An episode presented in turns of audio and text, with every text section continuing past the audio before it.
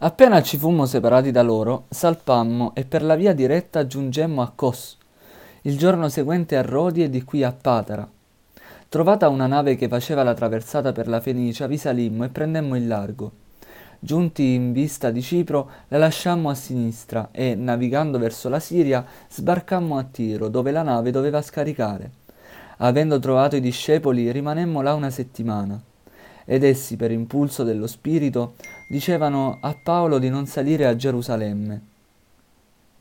Ma quando furono passati quei giorni uscimmo e ci mettemmo in viaggio, accompagnati da tutti loro, con mogli e figli, fino all'uscita della città.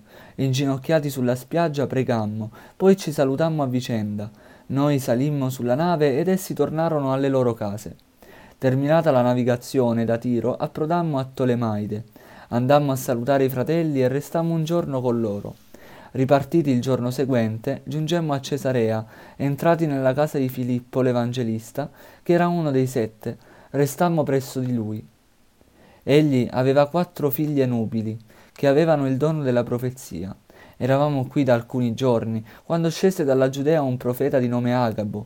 Egli venne da noi e prese la cintura di Paolo, si legò i piedi e le mani e disse questo dice lo Spirito Santo. L'uomo al quale appartiene questa cintura, i giudei a Gerusalemme lo legheranno, così e lo consegneranno nelle mani dei pagani.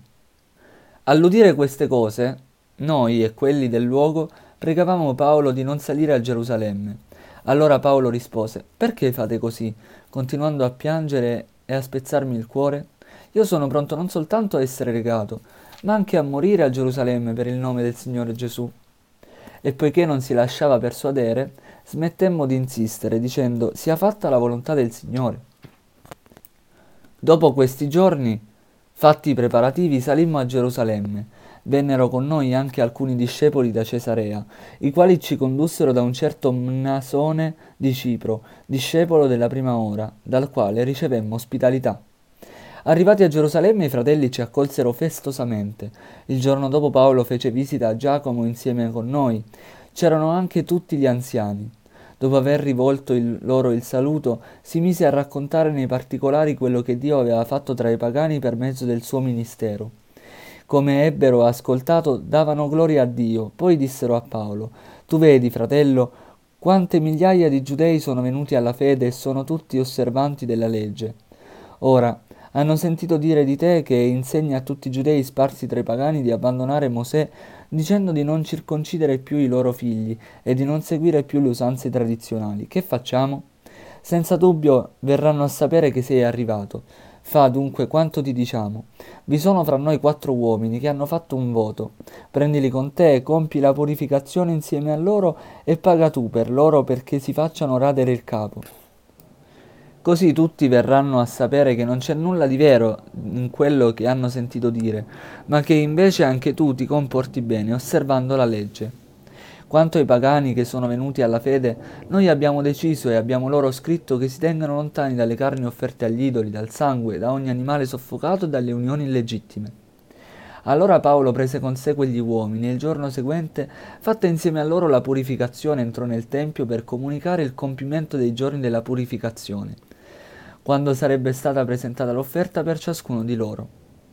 Stavano ormai per finire i sette giorni, quando i giudei della provincia d'Asia, come lo videro nel Tempio, aizzarono tutta la folla e misero le mani su di lui, gridando Uomini di Israele, aiuto!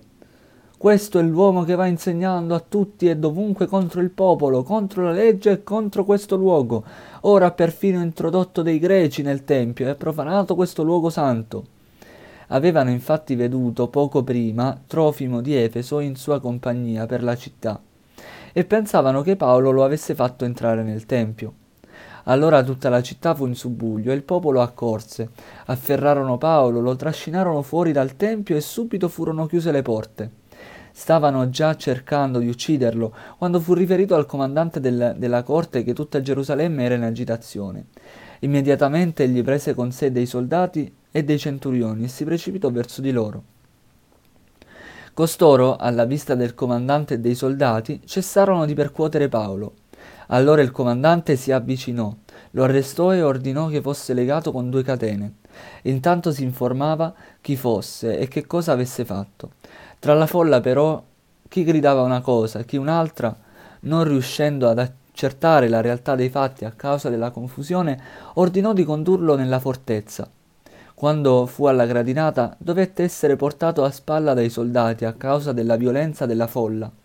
La moltitudine del popolo infatti veniva dietro urlando A morte! Sul punto di essere condotto nella fortezza, Paolo disse al comandante Posso dirti una parola? Quello disse Conosci il greco? Allora non sei tu quell'egiziano che in questi ultimi tempi ha sobillato e condotto nel deserto i quattromila ribelli? Rispose Paolo io sono un giudeo di Tarso in Cilicia, cittadino di una città non senza importanza. Ti prego, permettimi di parlare al popolo. Egli acconsentì e Paolo, in piedi sui gradini, fece cenno con la mano al popolo. Si fece un grande silenzio ed egli si rivolse loro ad alta voce in lingua ebraica, dicendo